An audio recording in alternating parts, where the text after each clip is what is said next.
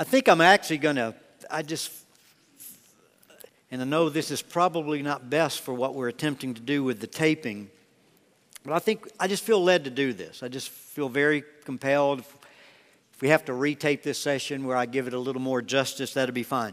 But what I want to do, I, let, let me go quickly through this lesson so that you can get everything there in your notes.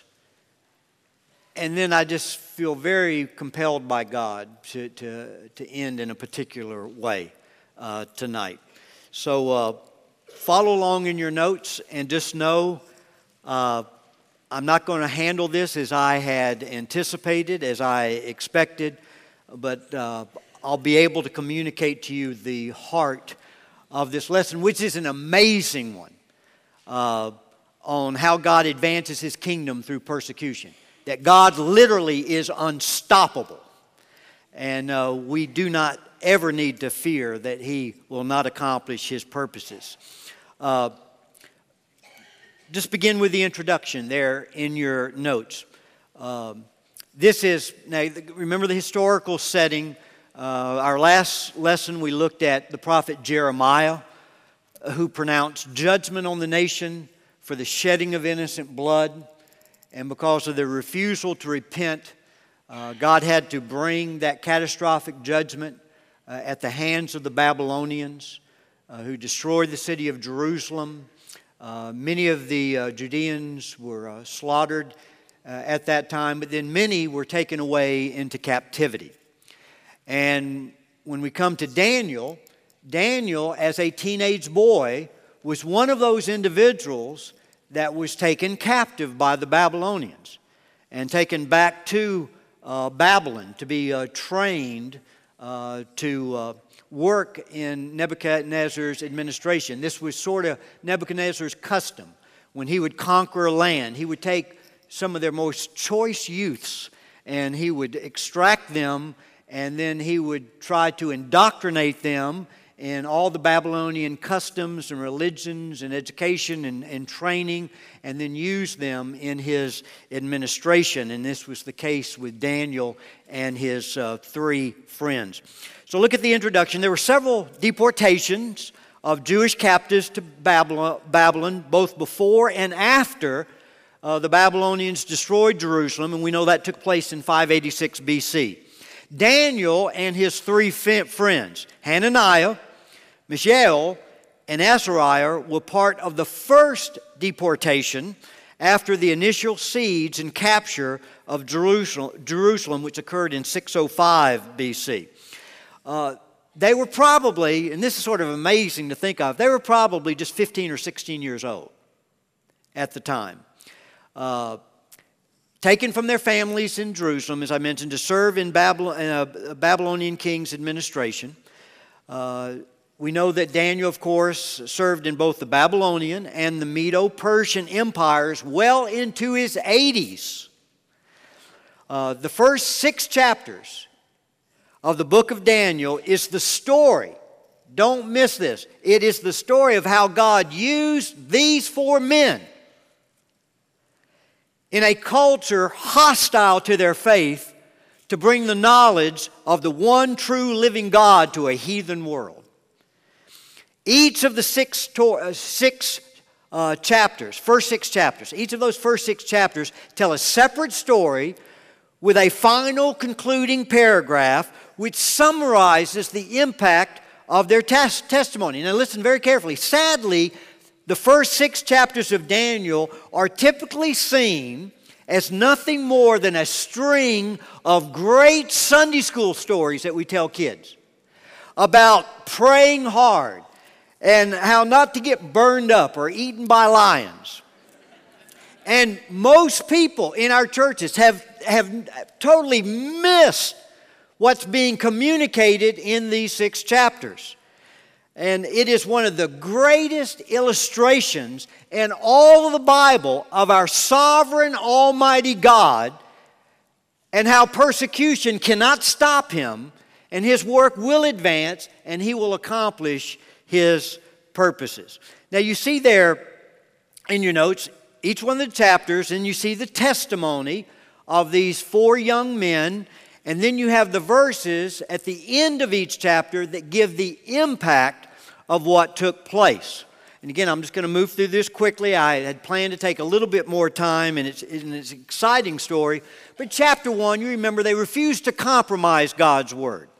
Uh, they're, they're asked as they're going through training to compromise some of their dietary laws and uh, they refuse to compromise God's word. They make a stand. They're very kind about it. They make an appeal to the man that's training them uh, to give them an opportunity uh, to, uh, to be tested and, and to, to be able to prove themselves.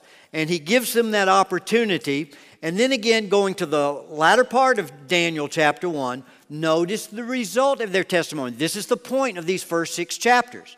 How God used these four young men to bring a heathen world to the knowledge of God. So this is where it begins. They're only teenagers. And then it says in verse 18, 19, and 20, then at the end of the days, which the king had specified for presenting them, the commander of the officials presented them before Nebuchadnezzar. And the king talked with them.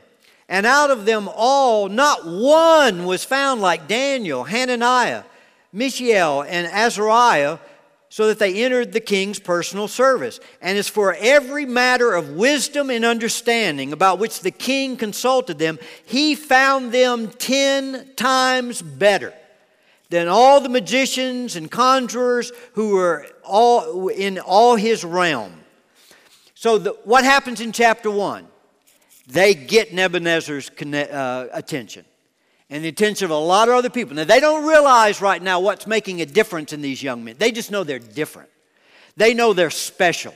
They have a unique understanding and wisdom and integrity about them. And so they're attracted to these guys and, uh, and this, their amazing uh, uh, just wisdom again and, and skill. Then you go to chapter 2, you go to chapter 2, and you have. Uh, uh, when Daniel interprets the king's dream. You remember what happens? The king has a dream, really bothers him. He brings all of his wise men in and he says, Hey, I want you to interpret this dream. They said, King, give us the dream and we'll give you an interpretation. Now he says, I know you guys' tricks. You tell me the dream and give me the interpretation, and if you don't, I'm killing all of you. Which would have included Daniel and his three buddies. So Daniel goes into the king and says, Oh, king. I says, uh, uh, give us an opportunity uh, to interpret your dream. He says, okay, so Daniel goes to his three friends and they pray. And they seek God, they cry out to God. And God, in his infinite mercy, supernaturally gives Daniel the dream and the interpretation, and he shares it with Nebuchadnezzar. So notice the impact of that. Look at the end of chapter 2 of Daniel. Uh, verse 46, 47, 48, and 49. Then King Nebuchadnezzar fell on his face and did homage to Daniel and gave orders to present to him an offering and a fragrant incense. The king answered Daniel and said, Surely your God is a God of gods and a Lord of kings and a revealer of mysteries, since you have been able to reveal this mystery. Then the king promoted Daniel and gave him many great gifts, and he made him ruler over the whole province of Babylon and chief uh, prefect over all the wise men of Babylon. And Daniel made request of the king, and he appointed Shadrach, Meshach, and Abednego, that were their Babylonian names, over the administration of the province of Babylon while Daniel was at the king's court. So what happens? Chapter 1, these guys are different. They're special. Get their attention.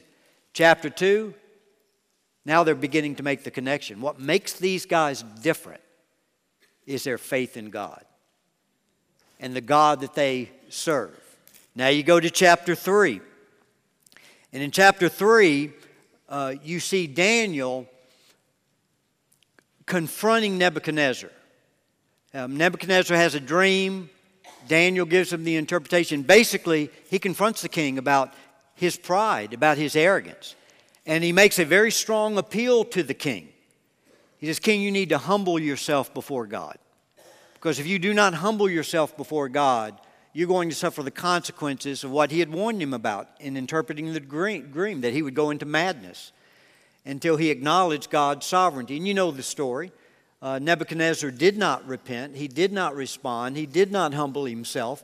And uh, sometime after that, uh, what Daniel said would happen did exactly happen. He became insane. Remember, eating grass like an animal. And then you remember, as God prophesied, he came out of that recognizing God with a sovereign God. Look at the impact of it all when you go to the end of chapter 3, verse 28, 29, and 30. Nebuchadnezzar responded and said, Blessed be the God of Shadrach, Meshach, and Abednego. Oh, I'm sorry, I'm sorry. I got ahead of myself, didn't I? Chapter 3 is what? The fiery furnace. Shadrach, Meshach, and Abednego. Forgive me. Chapter 3 is the fiery furnace. And you remember how the men refused to compromise their convictions, and as a result were thrown in the fire. Uh, and and look, at, look at their response. Look at verse 15. Uh, go to the middle of the verse. Uh, he says, But if you will not worship, you will be immediately cast into the midst of the furnace of the blazing fire. And what God is there who can deliver you out of my hands? Verse 16 Shadrach, Meshach, and Abednego answered and said to the king, O Nebuchadnezzar, we do not need to give you an answer concerning this. If it be so, our God, whom we serve, is able to deliver us from the furnace of blazing fire. And, if, and uh, he will deliver us out of your hand, O king. But even if he does not, let it be known, O king, that we are not going to serve your gods or worship the golden image that you have set up. And then, of course, you know how God delivered them, spared them, and now look at the impact of the testimony. Verse 28 Nebuchadnezzar responded and said, Blessed be the God of Shadrach, Meshach, and Abednego, who has sent his angel and delivered his servants who put their trust in him, violating civil disobedience, the king's command, and yielded up their bodies so as not to serve or worship any God except their own God. Therefore, I make a decree that any people, nation, or tongue that speaks anything offensive against the God of Shadrach, Meshach, and Abednego shall be torn limb from limb and their house is reduced to a rubbish heap, inasmuch as there is no other God who is able to deliver in this way. Then the king calls Shadrach, Meshach, and Abednego to prosper in the province of Babylon. Notice what happens now. Chapter 1, hey, these kids get their attention. Chapter 2, they make the connection. What makes them special is their God. Chapter 3, they have this amazing deliverance. The king gives his decree, and think what just happened. If you say anything offensive about this God of theirs, you're done. You and your entire household. What do you think what, what do you think the Babylonians would have been doing? I would have been looking for the nearest Jew. Said, Will you please tell me about your God? The last thing I want to do is say anything offensive, do anything offensive, and suffer the king's decree, suffer the king's consequences. So now these Jews who had gone into captivity because of their failure to be what God had commanded them to be, had called them to be, now they're forced to be a witness for Him. And they're teaching these Babylonians about God and about their religion and about the practice of that religion. Then you go to chapter 4. That's where I got ahead of myself. And this is where Nebuchadnezzar uh, refuses to repent. He goes into madness, and then he, uh, God brings him out of it. And look at the impact. Verse 34 of chapter 4 But as at the end of that period, I, Nebuchadnezzar, raised my eyes toward heaven, and my reason returned to me, and I blessed the Most High, and praised and honored him who lives forever. For his dominion is an everlasting dominion, and his kingdom endures from generation to generation, and all the inhabitants of the earth are accounted as nothing. But he does according to his will in the host of heaven and among the inhabitants of the earth, and no one can ward off his hand or say to him, What hast thou done? At the time my reason returned to me, and my majesty and splendor were restored to me for the glory of my kingdom, and my counselors and my nobles began seeking me out, so I was reestablished in my sovereignty, and surpassing greatness was added to me. Now I, Nebuchadnezzar, praise, exalt, and honor the King of heaven, for all his works are true, and his ways are just, and he is able to humble those who walk in pride. Now what's happened? Now Nebuchadnezzar is what? Praising God, the living God. He's literally been converted to faith in the living God. Then you go to chapter 5, and you got to fast forward a few years. There's a co regent that's uh, on the throne. It's, it's not the Nebuchadnezzar of uh, chapter 5 called Belteshazzar. He doesn't have Nebuchadnezzar's heart for God. He disdains God, he mocks God, and Daniel warns him that judgment is impending unless you turn, unless you repent. He refuses to, and they're overthrown by the Medes and the Persians. And we won't uh, read all of that. And then you go to chapter 6, the last chapter. Now the Medes and Persians are in control. Darius is the king. And you have old Daniel now. He's an older man, man of great integrity. He prays three times a day. He's opened his window toward Jerusalem, prays to God. The other wise men are very envious of him, folks in the administration, and they, get, they trick the king, as you know, to sign this decree uh, about his violation to, to pray. And, uh, and David again has to commit civil disobedience, like Shadrach, Meshach, and Abednego did. And as a result, he's thrown in the lion's den and he's spared. And look at the impact of his uh, testimony. You go to the end of chapter 6, uh, look at verses uh, 25, 26, and 27. Then Darius the king wrote to all the peoples. Notice this. He wrote to all the peoples, nations, and men of every language who are living in all the land, may your peace abound. I make a decree that in all the dominion of my kingdom, and this is the world empire at the time, men are to fear and tremble before the God of Daniel. For he is the living God and enduring forever, and his kingdom is one which will not be destroyed, and his dominion will be forever. He delivers and rescues and performs signs and wonders in heaven and on earth, who has delivered Daniel from the power of the lions. Now, what we need to realize is that God used these men to bring the heathen nations the knowledge of God. Look at the key truth, the key truth in your notes. God raised up the nation of Israel to be his witness for all the nations of the world. But Israel lost sight of their mission from God. They perverted their religion, became totally self centered, becoming a greater mission field than the surrounding Gentile nations. God is forced to judge his own people. And it appears that all is lost. They failed. God has failed. But here's the amazing thing about the book of Daniel that shows us just how great our God is. God accomplishes through the testimony of Daniel and his three friends while in captivity to God's enemies, what the nation of Israel failed to accomplish over many, many years, and that is to make God known to the nations of the world. Incredible testimony how God will advance His work even in the midst of uh, persecution and difficulty. Now, let me just give you these uh, lessons learned from Daniel, and then I want to close, like I said, in a little special way tonight. The first lesson that we learn we must not make the same mistake as Israel and forget the primary purpose of our lives and our pregnancy centers. We are to make Christ known to others.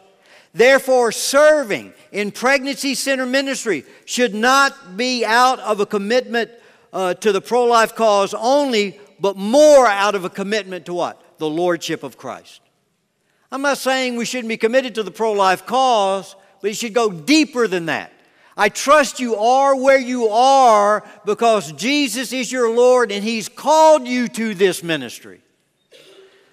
All pregnancy center staff and workers should know the call of God and be committed to living a holy life. Our greatest desire should be to know God and to make Him known to others.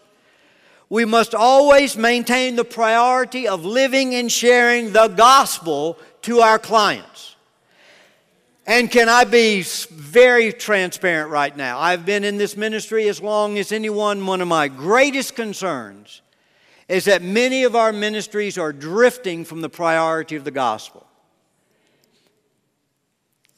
And I pray that that will never happen. I pray that as a movement, uh, pregnancy centers will always realize our fundamental call is to follow God in advancing the gospel. And this ministry is just another vehicle to do that. And we are to live and to share the gospel, and we're never to allow anything to compromise us from doing that. Nothing. That must always be our heart. The second lesson we learn the integrity of our lives and ministries is what God uses to catch the attention of a watching world. Integrity is maintaining a respectful attitude toward all, being faithful in all things, living a pure life, and maintaining a consistent walk with God. And again, because I'm covering this quickly, I'll let you examine these verses later. But bottom line, the God you communicate is not the God you talk about, it's the God whose life you live. And you cannot impart to others what you do not possess yourself. So, the most important thing in ministry is authenticity in terms of being grounded in your relationship with Christ, grounded in the Word of God. Realizing that God has placed you there for Christ to be formed in you, to be displayed through you. That we need to view our pregnancy centers as just extension of God's presence in the communities that He's placed us to express the lovely character of Christ, to execute His will, exalt the Lord Jesus Christ, and to engage the lost with the gospel of Christ. Third lesson Faith means trusting and obeying God regardless of my feelings within me, the circumstances around me, or the consequences before me. And you see that especially with Shadrach, Meshach, and Abednego, chapter 3. It doesn't make any difference if God delivers us or doesn't deliver us. We're not serving false gods. We're going to stay true to the one true God. And you had to know, no, they had to have been feeling what? Frightened terrified in that situation. They were in the most ominous circumstances. They knew what the consequences would be, but they stayed true to their God. They knew an uncompromising faith. They were willing to pay the price, and they even counted suffering for him, even to the point of death, a badge of honor as they went into that fire. The fourth lesson persecution is used by God not only to purify his people, to, but, but to bring salvation to our persecutors. Know, we talked about how God used persecution to purify David, but also to use him in the lives of others. We've seen that throughout this study. So, God's persecution is not only to purify us, but to provide a platform to bring his salvation to others. I'll give you a quick great illustration of this. I was doing a fundraising banquet for a center in uh, Harrisburg, Pennsylvania, years ago. Before I spoke, they had a client testimony. The girl stands up, and this is basically what she said. She said, Before I came into this pregnancy center, I knew they were a Christian ministry, I knew they were pro life, and I hated everything they stood for. But I needed that pregnancy test. I was scared, I was frightened that I was pregnant. I didn't have any money. I knew it was a free service. So he said, I went into that pregnancy center and I had two objectives to get that pregnancy test and to get the results. And then, number two, I wanted to see how miserable I could make it for those folks in there. That's exactly what she said. She said, She goes in, I get introduced to this. She said, This was a little older client. She was in her late 20s. And she said, they introduced me to the, the, the, my volunteer counselor. She said she was just this petite little girl, uh, homemaker. And, and this girl, uh, she, she probably stood probably six one, And, uh, and you could you know, imagine her in those days, been a pretty uh, intimidating force. And she actually said, I could have taken her in one hand and crushed her. She said, I got introduced to her. We went into the room, and she said, I took off. I said, before she could say anything, she sort of said, You blankety blank, blank, blank, blank, and this blankety blank. She said, I used the most vile language imaginable. And she said, I don't want to hear any blankety blank blank thing you want to tell me. I don't want to see any blankety blank thing you want to show me. I just want that blankety blank pregnancy test and those blankety blank results, and then I'm blankety blank out of here. She said, I just kept getting meaner and meaner, more and more vile. And the meaner I got and the viler I got, I got increasingly frustrated because I couldn't knock that stupid smile off of that sweet little thing's face. Now, let's be honest. Let's be totally honest. That volunteer was dying a thousand deaths. That volunteer was thinking, I guarantee she was thinking this if I survive this episode, if I survive this session, I'm never coming back here. I'm out of here. I'm putting my resignation in. I didn't sign up for something like this. So she goes out and she gets the girl, and it was a positive test result. And she gives her that news. The girl said, You blankety blank, blank, blank, blank, blank, blank, blank. That was the last thing she wanted to hear. I'm going to have a blankety blank, blank abortion. Blankety blank. I mean, just, just she just spews all over. The girl, the girl hops up to walk out. As she hops up, little counselor, she stands up and just didn't do this intentionally. It's just the lay of the room. When she stood up, she's between the client and the door. So the, the, the, the, the, the client has to halt for just a second as she's looking at her. And this little counselor looks up in her face and she says, Before you leave, would you give me the privilege of hugging you? it's true story. I'm not embellishing a word of it. the client said, when she said that, I couldn't believe it. I mean, I was stunned. I was like, how can anybody ask to hug this after the way I treated her? And she said, before I could scream, no, get out of my way, I'm out of here, she said she had me in her arms. and she said, and she wouldn't let go. She just kept holding, she kept squeezing. And she said, in her arms, I broke and began to uncontrollably weep. And she said, We stood there literally for minutes with me weeping uncontrollably. And she said, You know why? This was in her testimony. Again, she was up in her upper 20s. I can't remember her exact age. But she says, I'm you know, 28, 29 years old. That was the first time in my life that anyone had ever shown me any physical affection that did not have an ulterior motive to abuse me or use me. This was an individual that had been terribly sexually abused and molested younger in his life. And you know, when people suffer that hurt, that pain, they put up walls. I mean, typical attitude is I'm not going to trust anybody and I'm going to try to intimidate everybody because I'm not going to make myself vulnerable again. I'm not going to get hurt again. And then she said, and you know, the counseling session didn't end, that's when it just began. She said, I sat back down. I turned from abortion to choose life for my baby. And she had the baby there at the banquet to show the, the boy off. And then she said, and that day at the pregnancy center, I came to know Jesus Christ as my Lord and Savior. And I've never been the same since.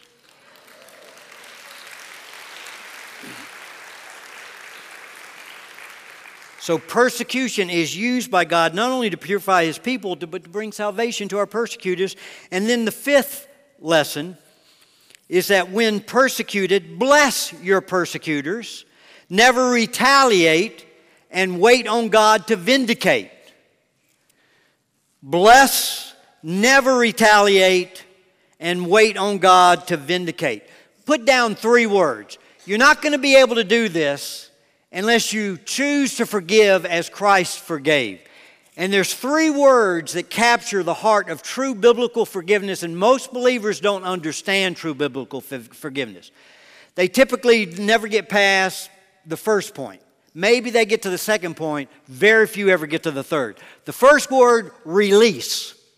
In other words, if you've hurt me, you've abused me, you've wronged me in some way, you've slandered me, whatever it might be, and I say, I forgive you, The first thing I'm saying biblically, if I understand biblical forgiveness, is I release you of the debt I believe you owe me because of what you did to me. In other words, I release the right to hurt you for hurting me. That's where forgiveness doesn't end there. That's the first step in forgiveness. I release you of the debt I believe you owe me for hurting me, for wounding me, for abusing me. The second word, promise. And this is at the heart of true forgiveness. Forgiveness is a promise that you make to the one who offended you, to the one who hurt, it, hurt you, that I'm never going to throw this back up in your face in such a way that it would divide us. I am committed from this point on to build a bridge to you as far as it is possible with me. I cannot control their response, their attitude, how they but I am responsible for mine, like we talked about with Joseph. And I'm making a promise to you. I am not going to let this prevent me from attempting to build a bridge to you. And then the third word, and this is the word that we typically don't get to, or the step, it's an investment. You haven't, you haven't expressed true forgiveness until you invest your life in the person who hurt you. And Jesus couldn't have been clearer here. He says, if somebody has harmed you, you are what? To do good to them.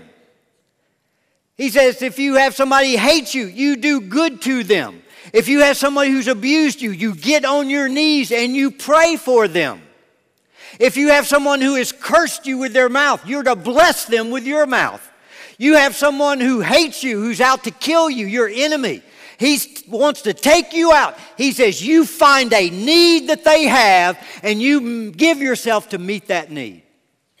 That is true biblical forgiveness. And it's a choice I make whether to obey God or not. Has nothing to do with my feelings initially.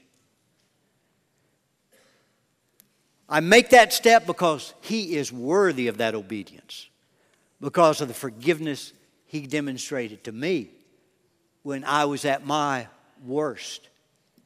So that's true biblical forgiveness. And then look at the sixth lesson. When any earthly authority commands what is contrary to God's word, it is the duty of Christians to practice civil disobedience.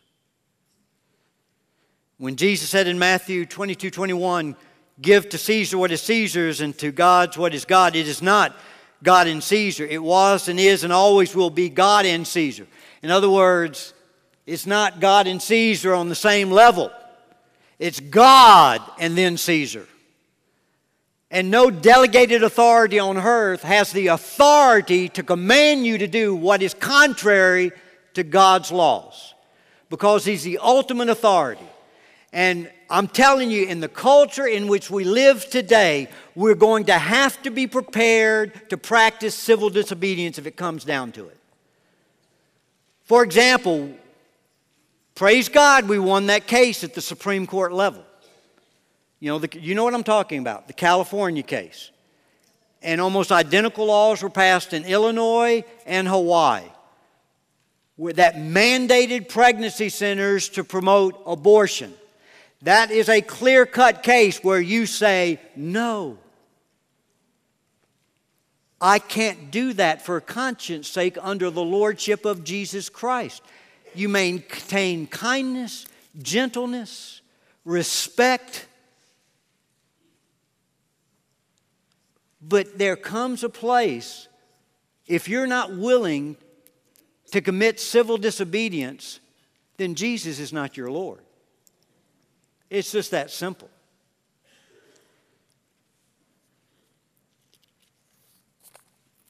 This is how I want to close. Um, and I'll be another about 10 minutes, and then we'll dismiss. Uh, I want to share with you um, when God called me to this ministry in uh, March of 1972. And when he called me to this ministry, he drove three truths into my heart. He marked me that night when He called me. And I've never been able to escape these truths. Uh, I'm not saying that I've arrived at any one of them. Again, I'm still a work in progress. But I've always believed that these three truths are Andy Merritt's basic life message uh, to communicate to others, and especially those in pregnancy center uh, work. Uh, it was March of 1972. I had only been saved about a year and a half. I was only 20 years old.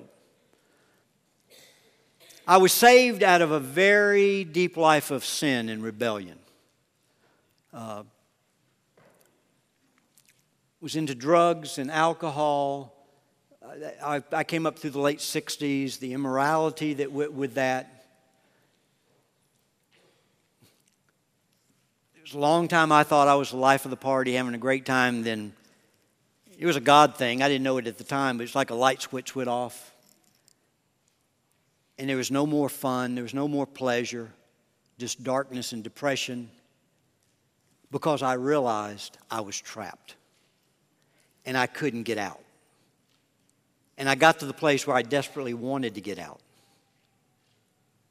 And I was literally lapping up my own vomit.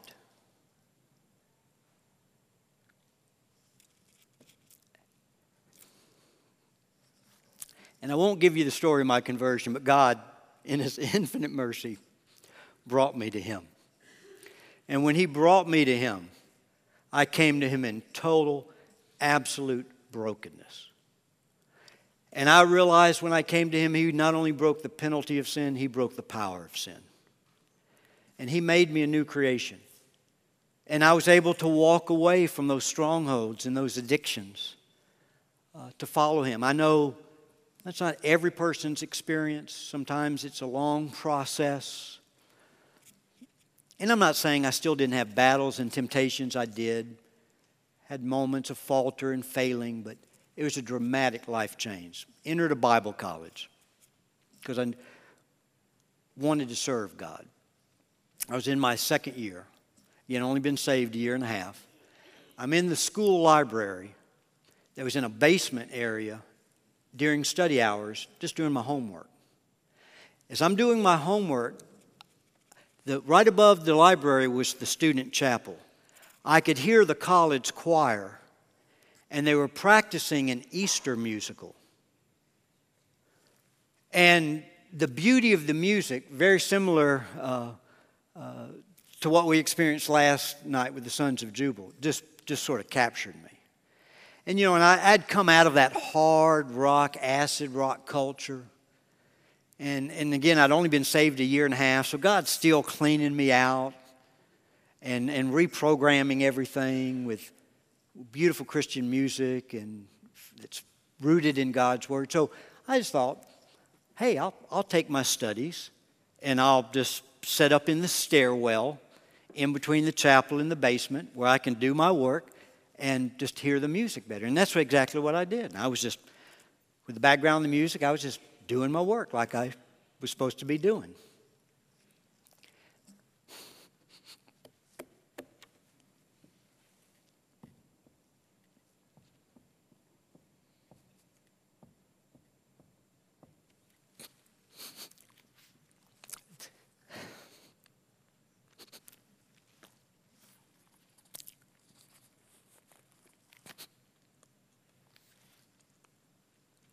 Forgive me, I've, but I've never been able to tell this well, this, this happening.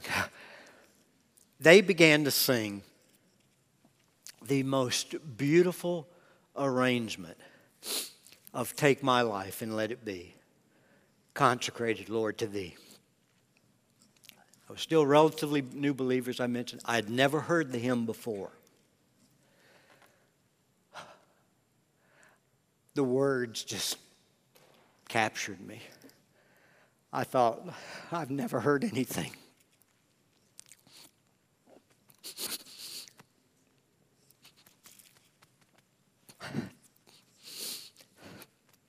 that expresses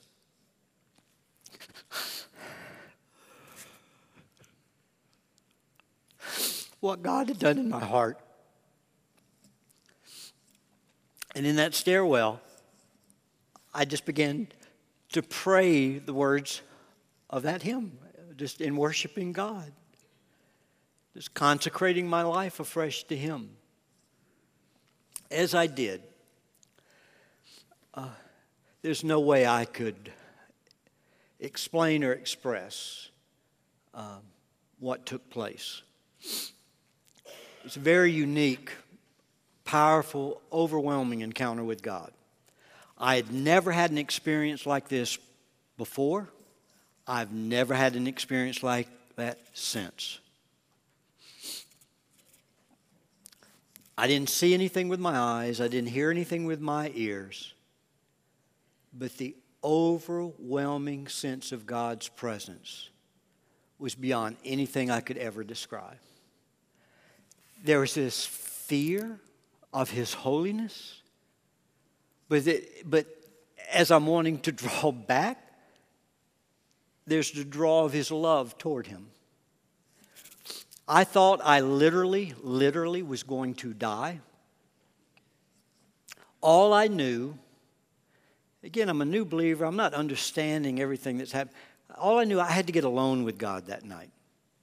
College had strict rules, had to get on the phone to the dean of students, Dr. Dean Savage. Said, Dr. Savage, I don't know what's happening. All I, God's working. He's, will you allow me to leave the campus and get alone with God tonight? And he said, Andy, you just do what you need to do. I went to the pastor's apartment where I was serving as youth director.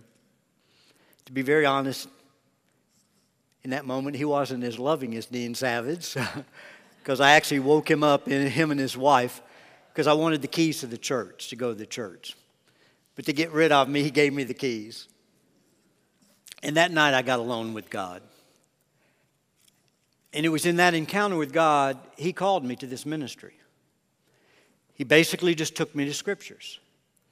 Uh, some that I shared this morning from uh, 2 Kings and uh, the book of Jeremiah.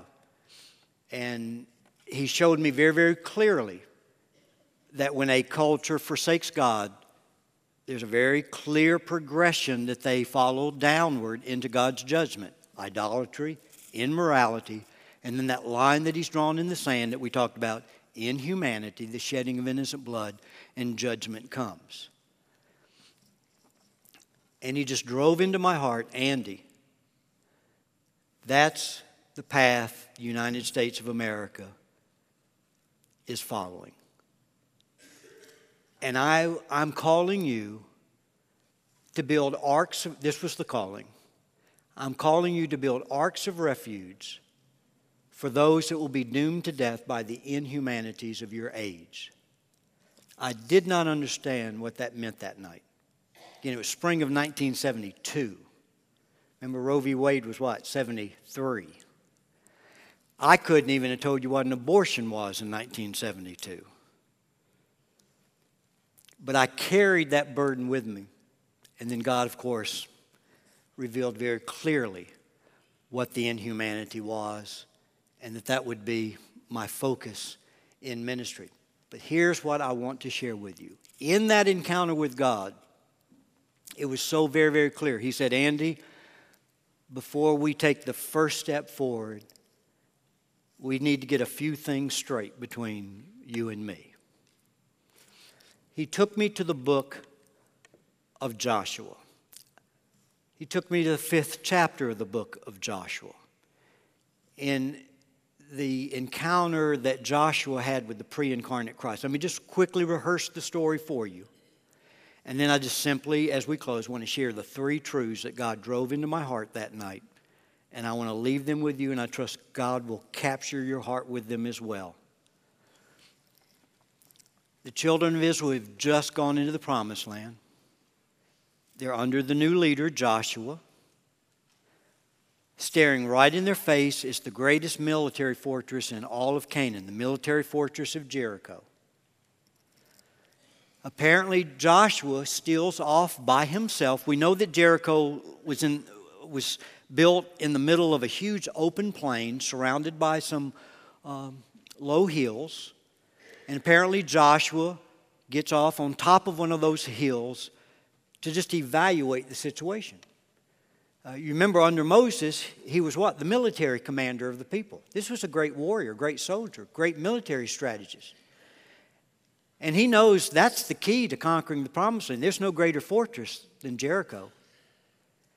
And so he's on that hill, and we can only imagine. We're not told specifically what he's thinking, but knowing his background, he's trying to figure out what's my strategy going to be.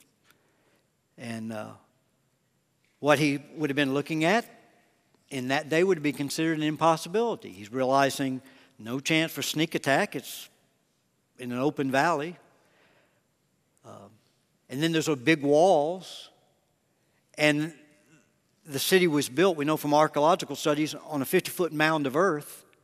Pretty difficult to get a battering ram going up with any momentum to make a breach in a wall that we believe was about 12 to 15 feet thick 30 feet high, wide enough for men to, of course, defend that. And so he had to have been just overwhelmed and just scratching his head all of a sudden.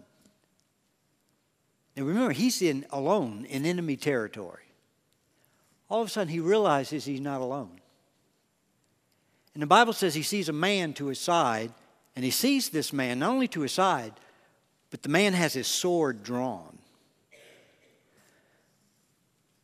Joshua is a soldier. He's going for his sword. And he asks the question that you would think he would ask. He says, Are you for us or are you against us? And the intent in the question is if you're for us, Let's join our swords, let's join our hearts and our heads and figure out how we're going to get the victory down there in that valley. But if you're against us, one of us is about to fall right here as we go into hand to hand combat. Well, of course, he does not realize this is the pre incarnate Christ. He just sees a man with his sword drawn. So Jesus answers him. He says, Are you for us or against us? And let me give you the more literal rendering from the Hebrew text. This is Jesus' answer. He says, Are you for us or are you against us? Jesus looks at him and he says, Neither. But as captain of the Lord's host, I am has come. Not to take sides, but to take over. Joshua immediately knew he was in the presence of Almighty God. The Bible says he did the only sensible thing you can do in the presence of God. He put his face in the ground. And he said the only sensible thing you can say to Almighty God. He said, What saith my Lord to his servant? And the don't miss Christ answer to that second question. He says, Joshua, take off your sandals, boy, because you are standing on holy ground. And the fifth chapter ends by saying, And Joshua did so. It's very unfortunate there's a chapter break because it is in that encounter with Christ, as you move into chapter, that Jesus gives Joshua the battle plan. And did the battle plan make any sense to a seasoned soldier like Joshua? I mean, march around the little city, toot your little horns, you know, all of that. But you know the story. I don't have to go into that as they obeyed God. God's power was released through their faith and obedience, and He granted them a miraculous, supernatural victory, and they didn't even have to fight. God did it for them. These were the three truths that God drove into my heart that I pray He'll drive into yours. He said, Andy, let's get this straight going forward. You will never conquer in life or ministry unless you are my captive. You'll never conquer unless you are my captive.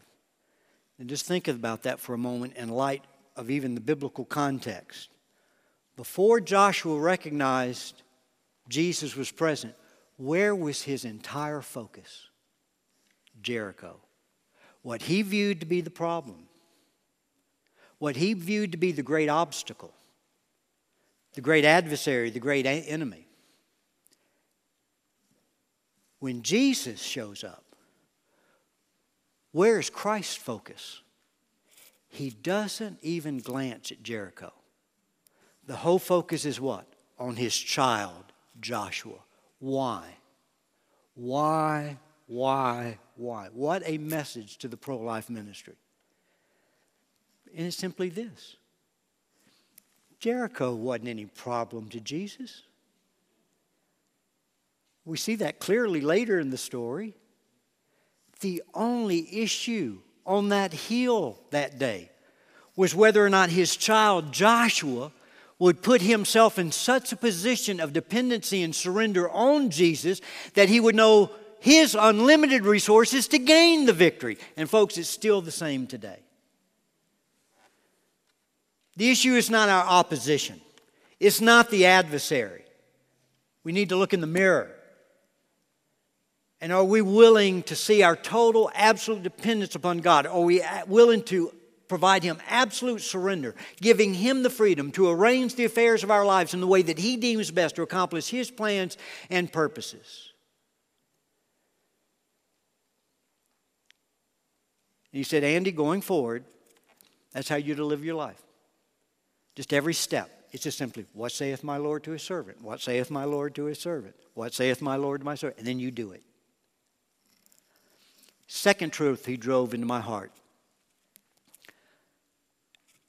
Andy, as you go forward, never, never, never, never, never, never put the focus on gaining success in ministry. Don't do that, Andy. Put your focus on one thing only, and that is holiness of heart. Becoming more like me.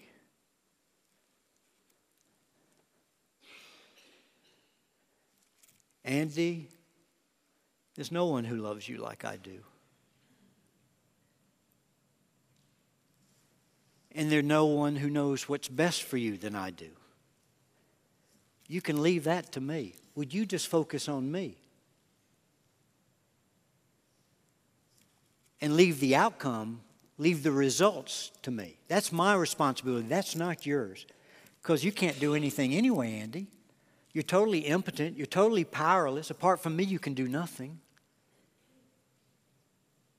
So you'll never be a conqueror going forward until you're my captive. I don't want you to ever put the focus on success, but rather holiness of heart and life. In other words, in simple terms, maintain me as your first love realize there's never going to be a more important ingredient in ministry than your personal relationship with, with me. And then the third truth he drove into my heart Andy, your weakness will be my opportunity to demonstrate my strength. So as you go forward, don't whine about your weakness, don't whine about your inadequacy, trust me. Just like Joshua was faced with his Jericho, you're going to be faced with many. And, and what was Jericho, and what are our Jerichos today? Opportunities, brilliantly disguised by God as impossibilities. Why? So that He would get the glory. So, when all said and done, there's only one explanation God did it. And He gets the praise he gets the glory. And those were the three truths. That he captured my heart with that night, that still has captured my heart, that I'm still working on by his grace. And I trust God will drive that into your heart as well and capture you. Would you bow with me in prayer as we close?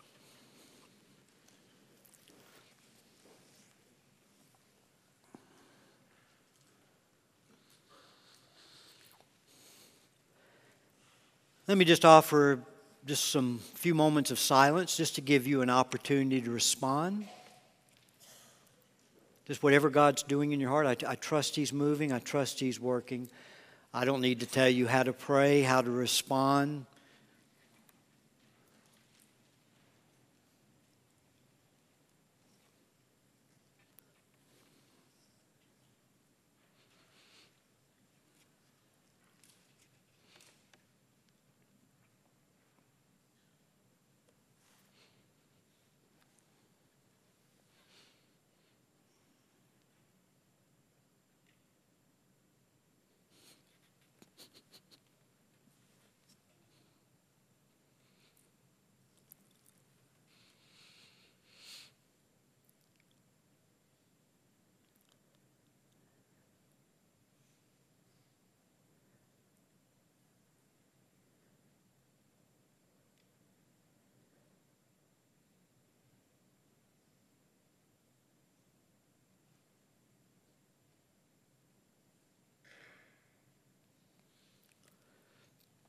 Lord Jesus,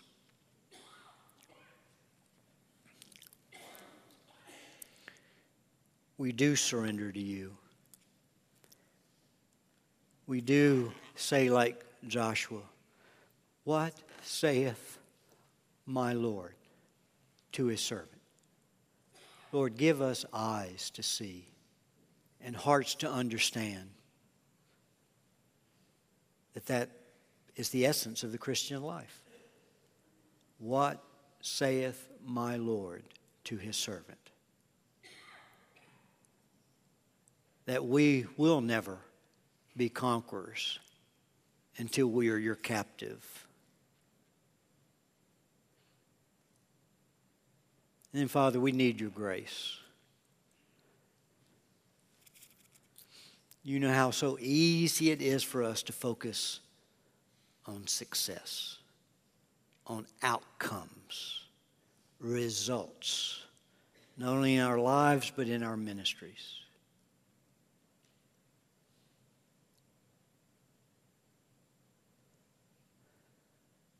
Help us to see that that is not our responsibility because we are impotent to produce any results, outcomes. It's only by your power. Therefore, you ask us to simply keep our focus on you and that dependent, surrendered attitude, knowing that the one who loves us most knows what is best. So we don't have to worry about that. We don't have to become anxious about that. It's just about becoming like you. In success or in failure from a human perspective. And then, Father, we surrender to you our weakness, to be our, your opportunity to demonstrate your power.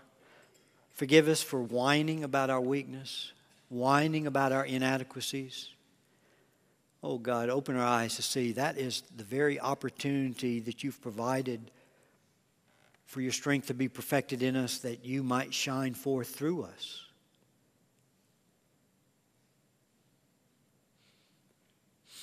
So, Lord, as we close, this is my prayer for every life here, for every ministry represented here. Oh God, for your honor, for your glory, please, we trust you, grant us, according to the riches of your glory, to be strengthened with power through the person of the Holy Spirit in the inner man. Because it's there in the inner man that you desire holiness and purity, authenticity, transparency, honesty, Christ likeness. Oh, Holy Spirit, we cannot produce that. Only you can change us from the inside out.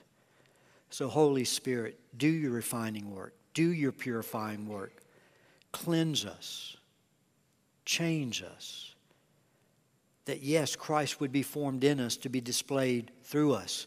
That in our hearts, He would find a home. In our ministries, He would find a home where He could comfortably dwell, to have His way, to have His will, with no resistance. as we're totally and absolutely surrendered to you.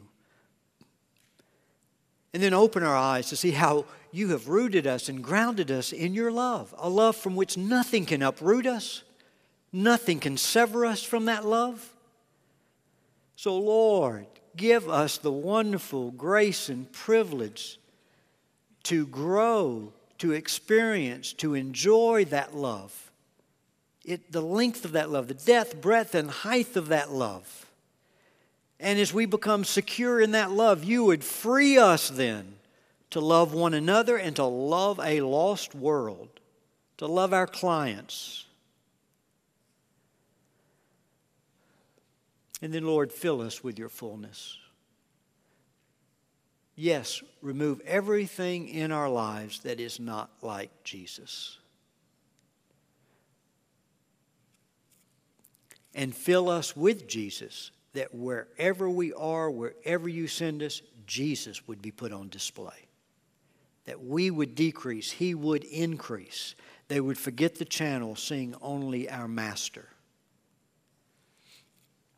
And now, Lord, as we close this evening, we're going to trust you. We're going to believe you.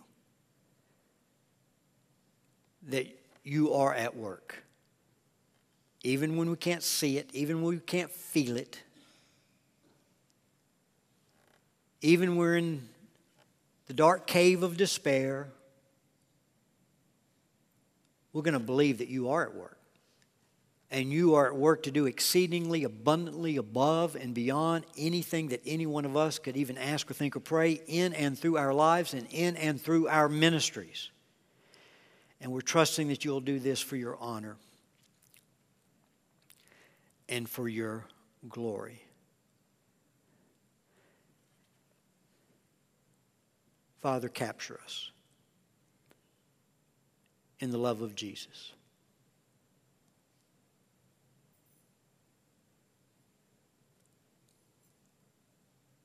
Let us all have a fresh encounter with you to leave this conference never the same again. Marked by you, captured by you, apprehended by you.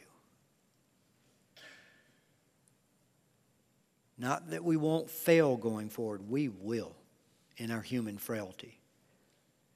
But thank you, although afflicted, not crushed, although perplexed, not despairing, although persecuted, not forsaken, and although, yes, often knocked down, we're never knocked out of the contest, not because of us, but because of you. Because you won't let go. And you will be faithful. It's in Christ's name we pray. Amen.